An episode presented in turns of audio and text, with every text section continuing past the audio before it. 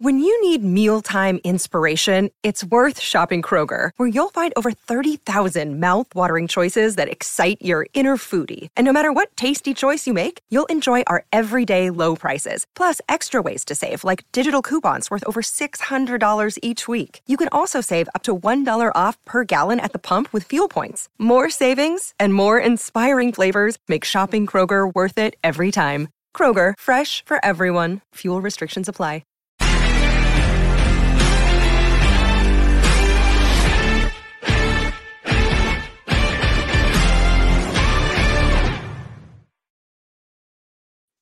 Hello, Watch Forest Focus. Something different today, as we occasionally like to do. And today I'm joined by Ian Finch. He's a BAFTA winning producer and director. And though you might not know his work, you'll have seen it if you've ever watched major sporting events on the BBC, ITV, TNT Sports, including the Olympic Games, the World Cup, Super Bowl, the Euros, or Match of the Day. But most importantly, he's a Forest fan. Ian, uh, good morning. How are you doing? I'm all right, thanks. How are you? Yeah, good. Thank you. Good. Um, we'll get into all the TV stuff and everything, uh, obviously. But what's your what's your Forest story? Is it a family thing? Were you born and raised in the city? How did it all come about that you're a Reds fan? Um, well, I was born in Grimsby, um, and then my cousins are from Nottingham, so they live in Wollaton. So I've been going to Nottingham all my life.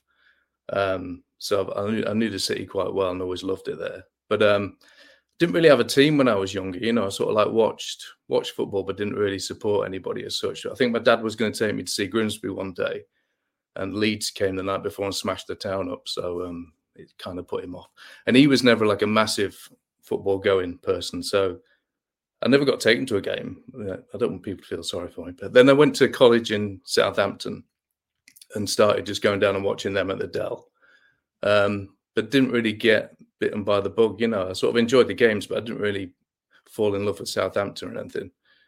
Uh, then when I was at college, I got meningitis, so I had to take about two months off, and then I had to restart my degree again because I'd, I'd missed too much. So then I went to Nottingham, which is where I always wanted to go anyway, and started watching Forest. And don't know, just something just clicked straight away. Like the first game I went to was like a two-all draw with Arsenal and we came out of it. This is in '94, I think. And then came out of it and just said, "Let's go again next week," you know. And then it was Ipswich the following week, and just uh, something just instantly felt right, you know. And I've so I've followed them ever since. I've, I've missed all the glory days, obviously, and um, I thought for a long time I was like a a bad luck omen as well because we had so many years of being crap.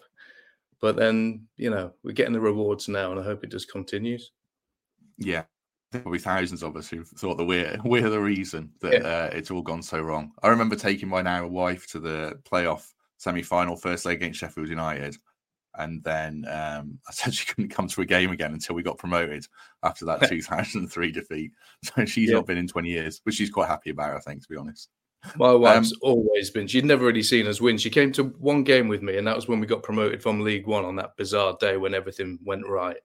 Yeah. Um, but then usually she's just like, why do you put yourself through it? You know that Luton game when we were 2 0 up?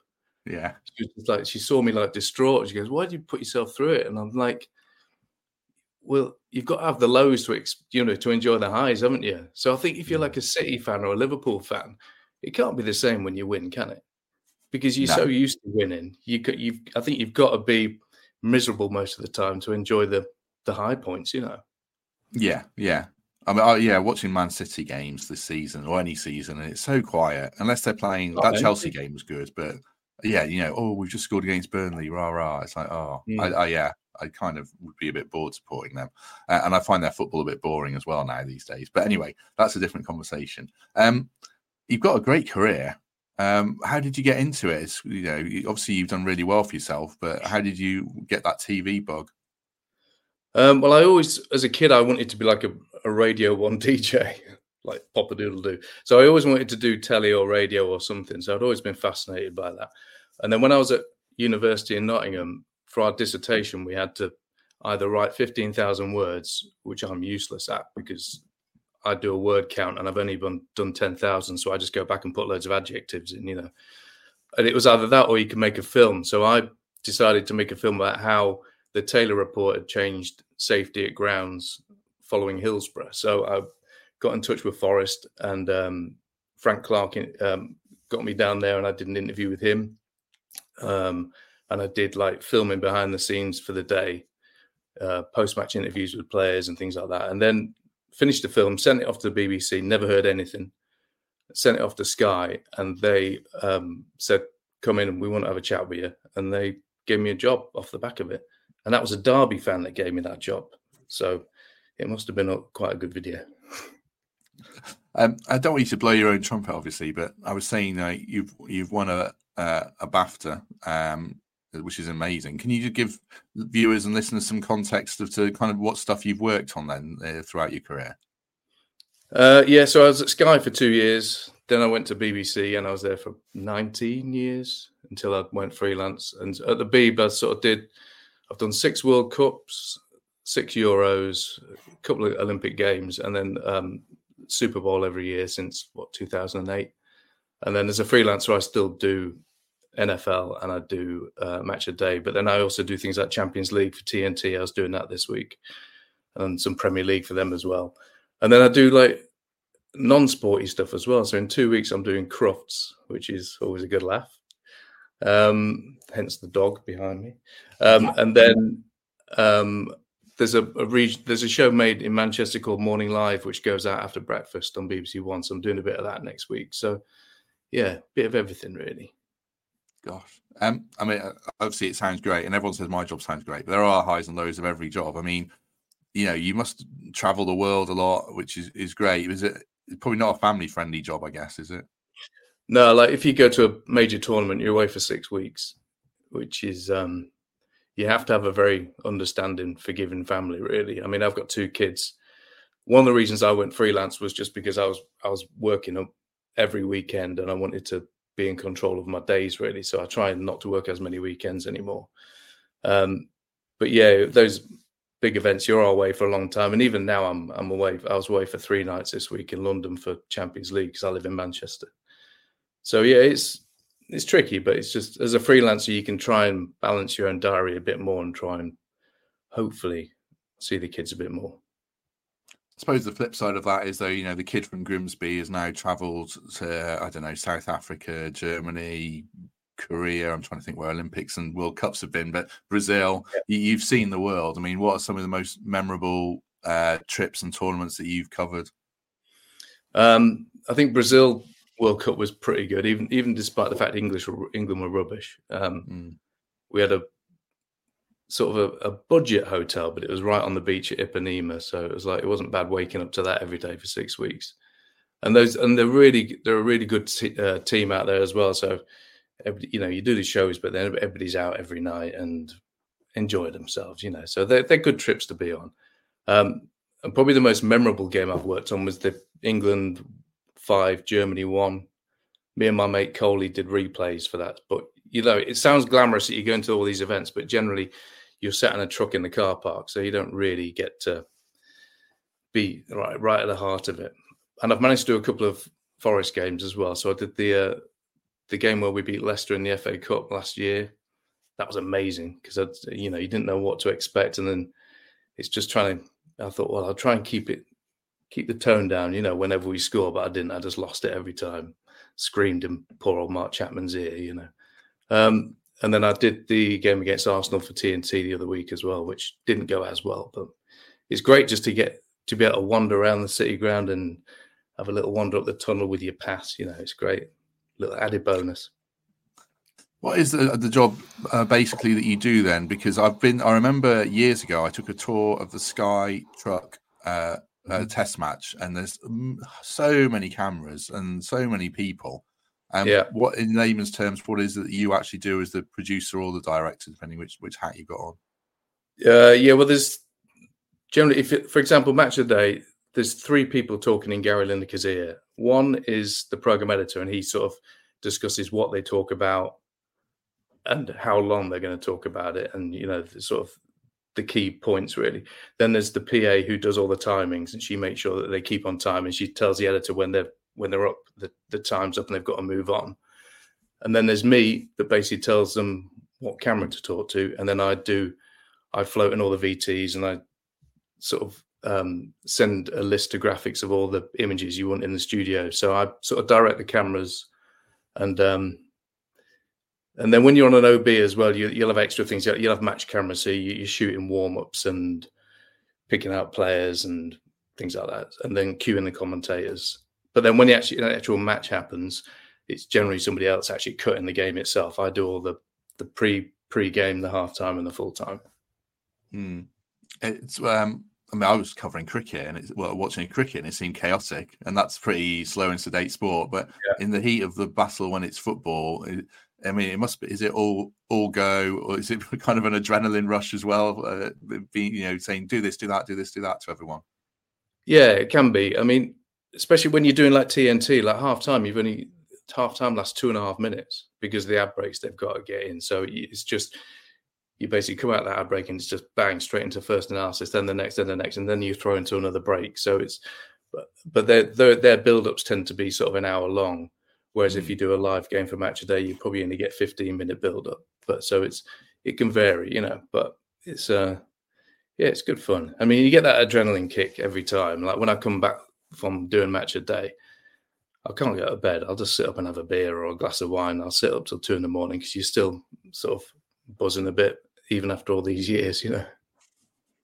That was one thing I was going to ask you, Mary. I mean, you uh, you work with some big names, obviously Gary Lineker, Alan Shearer, Darren Fletcher, etc., etc. Exactly, um, yeah, yeah. Um, and I remember, I don't really get starstruck now. I was trying to think the last person I got starstruck interviewing, and it might be Stuart Broad years ago when I was doing cricket a lot. Um, mm-hmm. Has that worn off for you now, even though you're meeting England football legends week after week?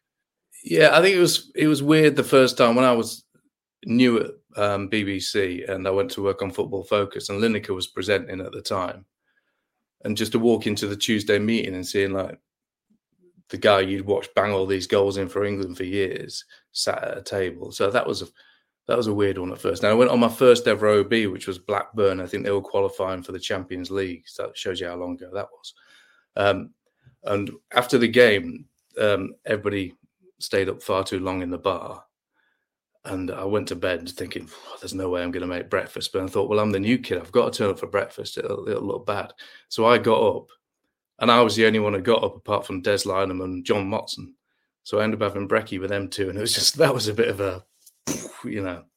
But generally, I don't really, you know, I don't really get starstruck as such. You know, I think I would if I met like Dave Grohl or something like that. But it's uh, as far as football is concerned, you meet so many of them, it's like, yeah, it's no problem really. Excellent, excellent. Um, we will talk about match of the day then, but before we do that, uh, let's just give a plug for our sponsors, the Trent Navigation, as ever. Uh, Sunday uh, is obviously Sunday roast, where you get uh, locally sourced meat, but also uh, in the evening, 7 p.m. There's a quiz every Sunday, which I think we might go to, or we're talking about getting a team together because I think Greg goes regularly. Uh, I think the prize is currently 175 quid, the jackpot. But yeah, we'll hopefully go down there ourselves one day. So thanks as ever to the Trent Navigation for their sponsorship. Right. Um, one of the this came about sort of because of match the day at the weekend when uh, Neco Williams' penalty wasn't discussed, and I saw you on Twitter trying to explain mm-hmm. um, why it wasn't. So we'll get to that. But obviously, match of the day, the running order, the discussions, what the pundits say seems to be like one of the most talked about things on Saturday nights. I want to break that all down. But how does match of the day work um, from start to finish in terms of uh, do the pundits watch like one game here, one game on another screen there? Uh, they go back and watch it later. Just how do they actually see the matches and all that kind of stuff? First of all, um, so we've got a production room which has got loads of big screens um, some of them are like you know quad splits, whatever. But we've we've got all the games on there, so um, everybody will get in in time for the early game, and um, both pundits will watch that. And they've got two analysis producers with them as well all day. Um, and then, say for the three o'clock games, they're all up there. I mean, we will sort of decide beforehand like which games the uh, pundits are going to focus on, but they'll take two or three each, you know, so they'll have, we'll assign the screen so that it's all in their eye line. And so everybody's sort of watching everything. And occasionally you'll just get like a shout of like goal. And it's like, where, where? You know, you're just trying to find out where the goal is. So all the games are, are watched and the analysis producers are making notes. Um, and then at halftime, they'll have a little discussion about what their thinking is. You know, for example, on Saturday, I was saying, well, it's quite obvious that Tavares and Hudson Odoi are doing, you know, linking really well on the left. So that's where all the danger seems to be coming at the moment. So, you know, they start making a few notes and start pulling a few things together. And then the second half, luckily that continued. So they were able to make a piece out of that. But sometimes they might focus on a player at half time and then it's they might not do anything in the second half. So they have to change their analysis. And then at the end of each game, um, they just have a discussion with a program editor and they decide what analysis runs they're going to do, really. Hmm. So is it all quite that, collaborative, or or do you yeah, find, yeah. yeah, sometimes like you're saying, oh, we, we need two more minutes of Forest because like, uh, with your own bias, maybe, you know, yeah. where we need more of this and more of that, and or does it all come no. together quite seamlessly in the end? Well, things. My role is the director, so I direct what they want to put on the screen. So I, even though I will chip away at the editor and say, oh, you know, have a old uh, Murillo's looking good today or whatever. He's you know, he, he, generally takes it with a pinch of salt because he knows that obviously I'm, you know, he doesn't hear me pushing Palace players or things like that. So yeah, yeah. So I don't necessarily have much say in what is discussed, but I will try and push it a little bit if I can. Uh, and then after all the games, um, the guys will have something to eat. They'll go through. They'll look at the analysis. Um, run through it about nine o'clock. That's when I go into the studio, check all the images that we've prepared to make it sure you know place all the graphics, make sure it all looks good. Lineker will come in about half nine.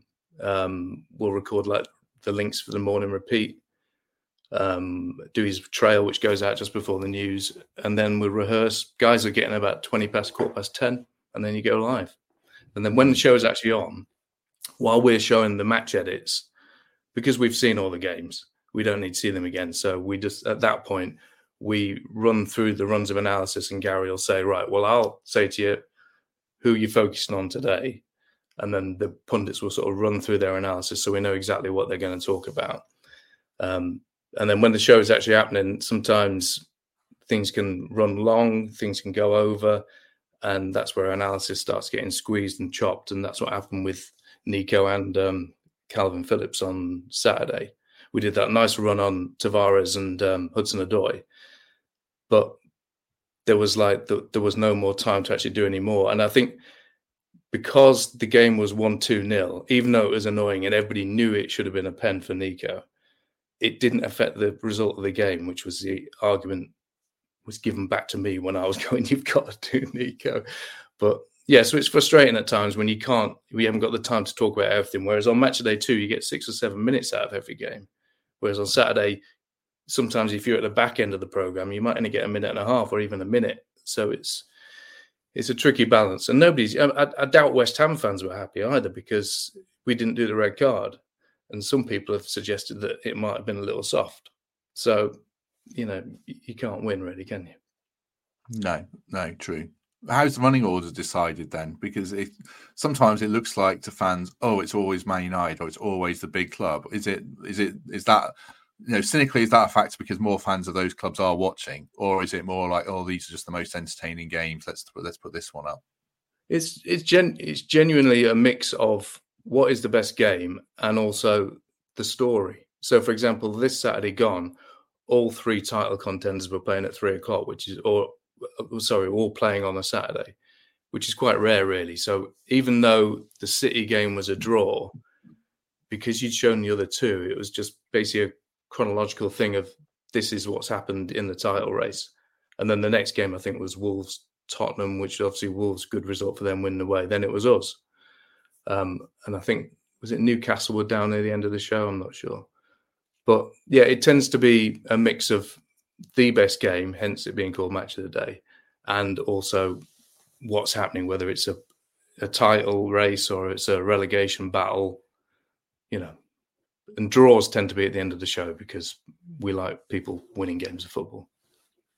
I suppose as Forest fans, we want to be at the end of the show because boring mid-table games with not so much on the line are probably the way you want to be yeah. in our situation. And if you got kids, you get a line on a Sunday morning because you don't have to get up for the start of the show. Bonus. Um, yeah, but then the, but the running order is dictated to by program editor. He'll he'll decide the running order and then he'll run it by Gary, and Gary might go, mm, you know, I think that one should be above that one, and they'll have a discussion. But yeah, again, I'm doing a little nudge in the ribs, but I don't get anywhere. Does each game get a set amount of time every week then? So obviously the first game is that like okay, we're going to have seven minutes highlights, interviews, five minutes of analysis, and then it dwindles down from there. Is there is there a set structure in that sense then?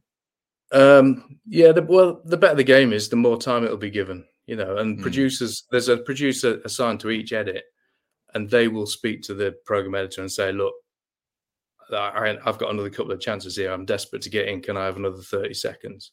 So it's quite a flexible thing. I mean, there will, I mean, the running order for this weekend, for example, there, there might be an order in there of what you think the best games are, but then it can get completely turned on its head. You know, sometimes like a Manchester derby, it can be hyped up to like beyond all recognition and it can be an absolute dud. And I've seen games like that be last on the show. So it, it it's basically whatever, whatever how good the games are dictate the running order really. Hmm. I wasn't didn't think of this before I asked you, but do you know how FA Cup games are decided then as well? Because that's another source of gripe for fans. Is that who makes those decisions? Um, people way above my pay grade. Um, and and and it's also it flip flops between ITV and BBC who gets first pick. Mm. And then there's also other factors involved, as in the police won't sanction games at a certain time, um, just because you know they've got they've got another event on in the same city or something like that. So, I mean, we're on the telly on Wednesday, aren't we? Uh, I don't know actually if we are. Yeah, Man United game. Oh, it's on BBC. Excellent, excellent. Are you doing that one? Nah, I'm doing morning live the next morning, so I've got to be up at five. I'll be watching it there. Don't worry. Uh, last one on TV before we get into a bit of Forest chat. I mean, do you kind of just? I don't want to blow smoke up Lineker's ass and uh, the other guy, uh, Mark Chapman, who I think is great as well. But the the job they do, I think, is is really impressive. I've got one gripe about Lineker, which I'll tell you, uh, and it's not political, obviously. But the job they do, I think, it's really impressive. Like because it's so fast moving, uh, and Chapman on Mark Chapman on the radio is great as well. I mean, you must just be uh, this is such a softball question, but you must be really impressed with just how good they are at it in a sense. Yeah, yeah, they're great. Chappers lives just down the road from me over here, actually. He's a lovely guy. No, they're both really good. It's just, they're, they're the sort of presenters you can just, you know, you don't almost, you don't need to direct because they're just so good at it. Like Clare Balding as well, for example, you can just point a camera and she'll just go off and you can go for a cup of tea. She's that good, you know.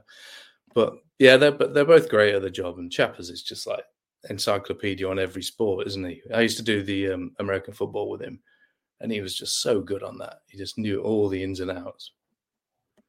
No, they're great. Let me tell you my one Lineker gripe. Go on. Uh, he, um, I'll text him. Please.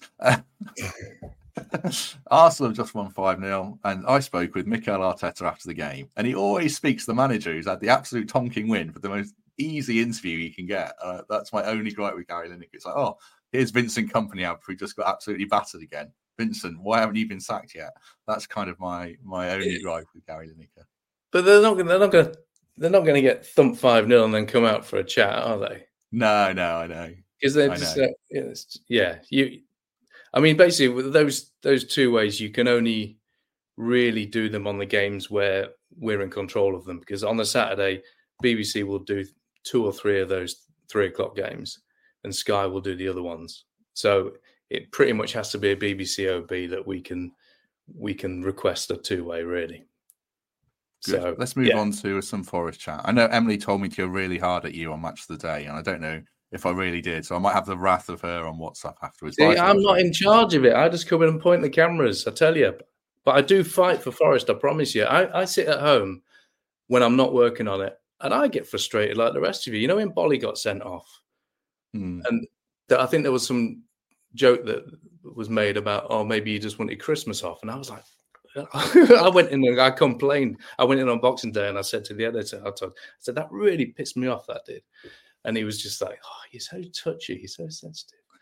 You know, and when Danilo, Danilo didn't get in goal of the month this month as well, I've complained about that. So, yeah, I do fight Forest Corner, but there's 19 other teams that they've got to worry about as well. So they can't just favour us all the time. True, true. Well, I thought it was really interesting insight. So thank you very much for that, Ian. Um, how are you feeling about the season then, in terms of where we're heading. Uh, it seems to flip week to week. Or like we lose to Newcastle, it's doom and gloom. This is mm-hmm. me as well. And we beat West Ham, and we're all feeling good. And now we're just worried about FFP points deductions. Um, but how are you feeling in general about the season? Yeah, I think that's it, isn't it? We just, because we don't know what's going on with the FFP thing. It's just you don't know how many points you're going to need. I think if that wasn't a factor, I think we'd be absolutely fine. Especially now, things seem to be turning a bit of a corner. I mean, that front four we've got are just smashing it every week. They're amazing. And then Murillo and Felipe together were amazing on the weekend. Sels seems to have um, given everybody a bit of calm and composure at the back, whereas every time the ball went back to poor old Turner before, you could sense the panic, couldn't you? It was so. I think, yeah, I think it's it. I think we'll we'll know a lot more when Everton's appeal is finally announced, which is due this week, isn't it? At some point, because that'll give a sense of if we were to get any points docked, how you know what we could get it reduced to by appeal. I mean, I think the the fairest thing because it looks it looks as if it was. It, it, we haven't like broken the rules massively, have we? It's just it's that sort of moving the Brennan transfer to when you can get an extra 17, 18 million pound, which makes sense to me.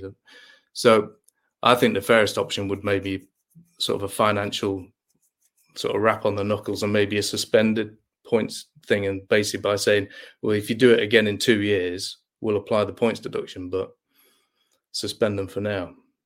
Yeah, it's so hard to know, isn't it? Because I really want to, get the result of this Everton appeal. Because if mm. it's reduced, then it makes me much more comfortable that Forest yeah. will get a lower sanction.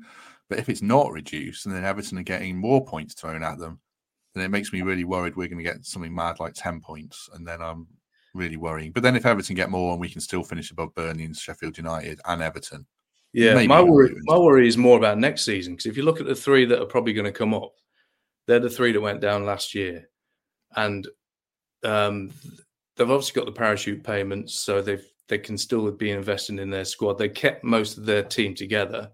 They've got that Premier League experience. We can't rely on three teams being crap like we we kind of we if we stay up this year having not played brilliantly, we'll have I think we'll have kind of got away with it because of the three teams below us.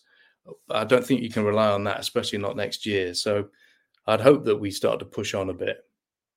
Yeah, I think that's fair. Uh, I know a few few Leicester fans who say their team. They would say this, but they, they say their team's better than it was last season. I'm not sure yeah. that's right. They've lost Maddison and Tielemans, but I've also heard Leeds fans say the same. So, how far away do you think we are then from a mid-table Premier League team in terms of the eleven? Are you so like, oh, seven of our eleven are mid-table players, or is it a bit further away than that? Do you think?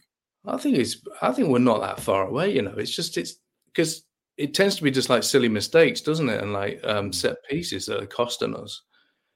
Um, I think if everybody plays to their to their maximum ability, like they did at West against West Ham, and like they did against Villa and against United, well, that dodgy goal aside, and Newcastle away, then I can see no reason why we can't be, you know, nudging the top half of the table. You know, it's just not this season necessarily, but uh, if if it all comes together next year, well, I mean, we're not that far away. If you look at the the starting eleven, there aren't many holes, are there? There's not, there's not many spots where you think, oh, we desperately need a better left back, or we desperately need a, a better defensive midfielder.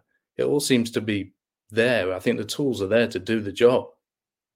Mm, I think you're right. I'm interested to see how Matz Sels goes, and hopefully, so far so good. But hopefully, he answers the goalkeeping question for next season. Yeah, um, probably doing another striker as well. Though, I think I, I, I, was kind of surprised. I know we brought in Ribeiro, but I, I was quite surprised that um, they didn't go for another striker just because without Taiwo, we're a little light, aren't we? Especially with Chris Wood being injured. Yeah, it'd be really interesting in the summer. I was talking to someone who said uh, they think we should put almost all our budget into buying a, a top striker, mm-hmm. even with Taiwo, because they don't trust him to stay fit. So that's yeah, that's an interesting question, and I think we'll see loads of turnover in defence uh, in the summer. I mean, I think Murillo will be here next year, but I think so. three of the back four will be different next year because that's the Forest way. But yeah, that midfield, that attack is to me is like where we need to be. I mean, how are you feeling about specifically the next two games? Because we've got Villa on Saturday and then the FA Cup. I haven't really discussed the FA Cup yet. I mean, are you really uh, are you getting a, an interest in it now in terms of going all the way to Wembley? Because we've been so focused on relegation, but uh, mm. does you know does the FA Cup interest you now? We get a little yeah. bit further in the competition. Yeah, I just I just don't want it to get in the way of the league form. For example, mm. when we had that replay against Bristol City, knowing that you had Newcastle three or four days later, you knew that the players were going to be knackered, especially having gone to extra time again. Um, so yeah, I mean, and then Villa as well. I mean, just we've obviously done them once this season. I, I, think had we not beaten West Ham, I wouldn't be as confident. But I think we can go there and get something. Mm. I don't hmm. see any reason why not. We've got we've certainly no. got the firepower to do it. It's just again, it's just being switched on at the back, isn't it? Yeah, those XG stats that have come out recently around, you know, we are actually really secure at the back, apart from uh, set pieces. Um, mm-hmm. Yeah, which do count. Uh, it's a bit like the government saying crime's gone down apart from fraud. But anyway, um, yeah. which, and all of that was them. That's Sorry, not the view of this podcast. No, no, that's fine. not necessarily the view of this podcast, certainly. Um, uh, that was funny. Um, yeah, I was going to ask a couple of other quick questions around Forest. I mean, if you were, this is really effectively who's your favourite player, but if you were producing a highlight reel of uh, any of the Forest players, which ones would you want to make an all singing, all dancing song about? Which ones really are you a big fan of? We don't want to sing about them too much because somebody else will nick them. I mean, Murillo is exceptional, isn't he? That tackle on Antonio was like it was like Bobby Moore, wasn't it? It was that was it was so good. Yeah, so Murillo is fantastic. Um, Gibbs White, I love. He frustrates me at times when he does a little flick when he could do a nice simple ball. Um, Hudson Odoi's coming into his own, isn't he? He's sort of he's he's flying. I might put him in my fantasy team this week. Actually, he's he's got isn't he? Has he got like he's one of the top five scorers in the past three weeks or something? I might drop him in. Yeah, yeah.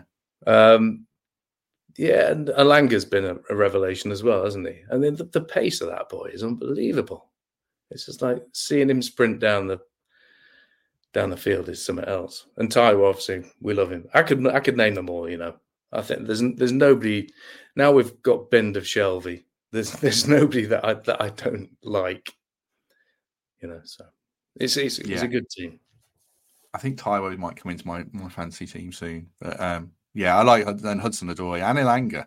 Mm. I mean, when Ilanga arrived, I just thought he's going to be um, slightly erratic bench option for six months, and then we'll see how he goes. But he's really surprised me. You you probably saw quite a lot of him actually doing TV for Man U and Champions League stuff. Has he surprised you how much he stepped up?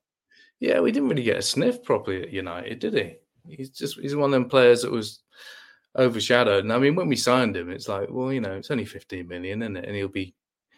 He didn't seem like a like a direct replacement for Brennan, did he? He's like you didn't think that he would be up to his level, but I think as far as that assists and goals, he's he's surpassed what Brennan did last year, hasn't he? So mm. I think he's yeah, he's he's been an absolute steal, really. Hmm. The transfer coverage is interesting. I mean, working in the media, um, what do you think the media? What do you make of what the media make of us? Do they see mm. us as a bit of a funny oddity, do you think, with all the signings and the larger than life owner and all that kind of thing? Do the media really get us? Because the Forest fans get uh, a gripe that um, it's all a bit ill-informed and you know they just the pundits just watch the big six clubs and say what say some stuff about us without really researching it i'm not asking you to speak yeah. for the whole media but what's your take on the way we're covered uh, in the wider broadcast and and written press yeah, I think last year they just expected us to go down, didn't they, with with the whimper? Mm. Um, and so I think that just sort of like put a people, a few people's noses out. Just the fact that we actually went for it and we're trying to be ambitious, and I don't see why why people should be ridiculing that, you know. And I think a lot of it might be down to jealousy, like the fact that we've got an ambitious owner and he's spending money, and there's a lot of clubs out there that you know they're their owners aren't going out there into the market and splashing all this cash, you know. So uh, yeah, there's a de- degree of jealousy in it, and also yeah, it's just like you never hear the positive side of it, do you? The fact that I didn't Colin Fray say something like, since the end of last season, Forest have either uh, terminated contracts, loaned out, or sold more than forty players. Hmm. like, and everybody's going, "Oh yeah, Forest are buying all these players." Well, hang on a minute, we've balanced the squad as well, so yeah, it's I, I wouldn't let it. I wouldn't let it bother you. To be honest, it's like let's just get on with our job and sneak up that table and you know. The, I mean, the, the tension's always on the big six, isn't it? If you look at the back page, back pages of the papers, it's always about City or United or Liverpool or Chelsea. Like, we never get a mention, do we? So I think it's just it's like that across the board, really. Yeah, and the January window is encouraging. Um, I thought yeah. we we made sensible deals and I, I, was a bit skeptical when they went in for Chuba Akpom, but then when you realise Chris Wood's injured for two months, you can see mm-hmm. actually it's the owner trying to give us some firepower where we might have needed it because um, I don't really see Divock Origi making a difference necessarily. I know he had no, that flick love, at the weekend. Lovely little flick, isn't it, for that goal?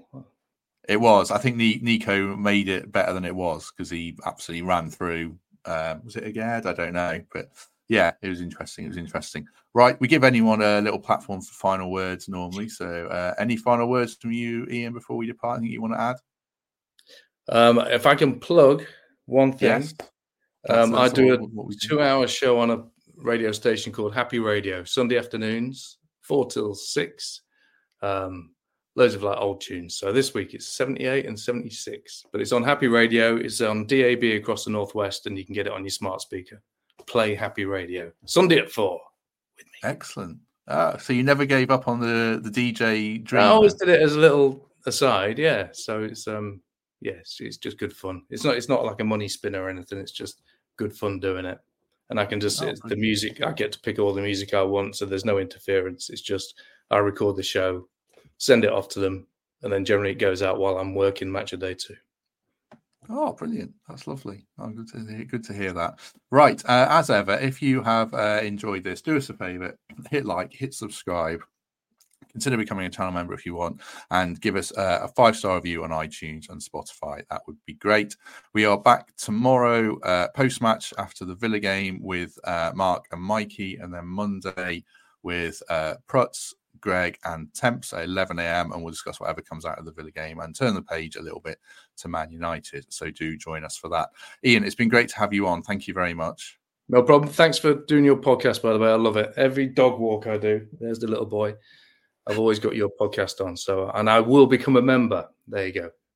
Oh, everybody you. sign thank up. Sign up. Thank you very much. Right, we shall leave it there. Uh, have a good day, everyone, and we shall see you tomorrow. Thank you. Sports Social Podcast Network.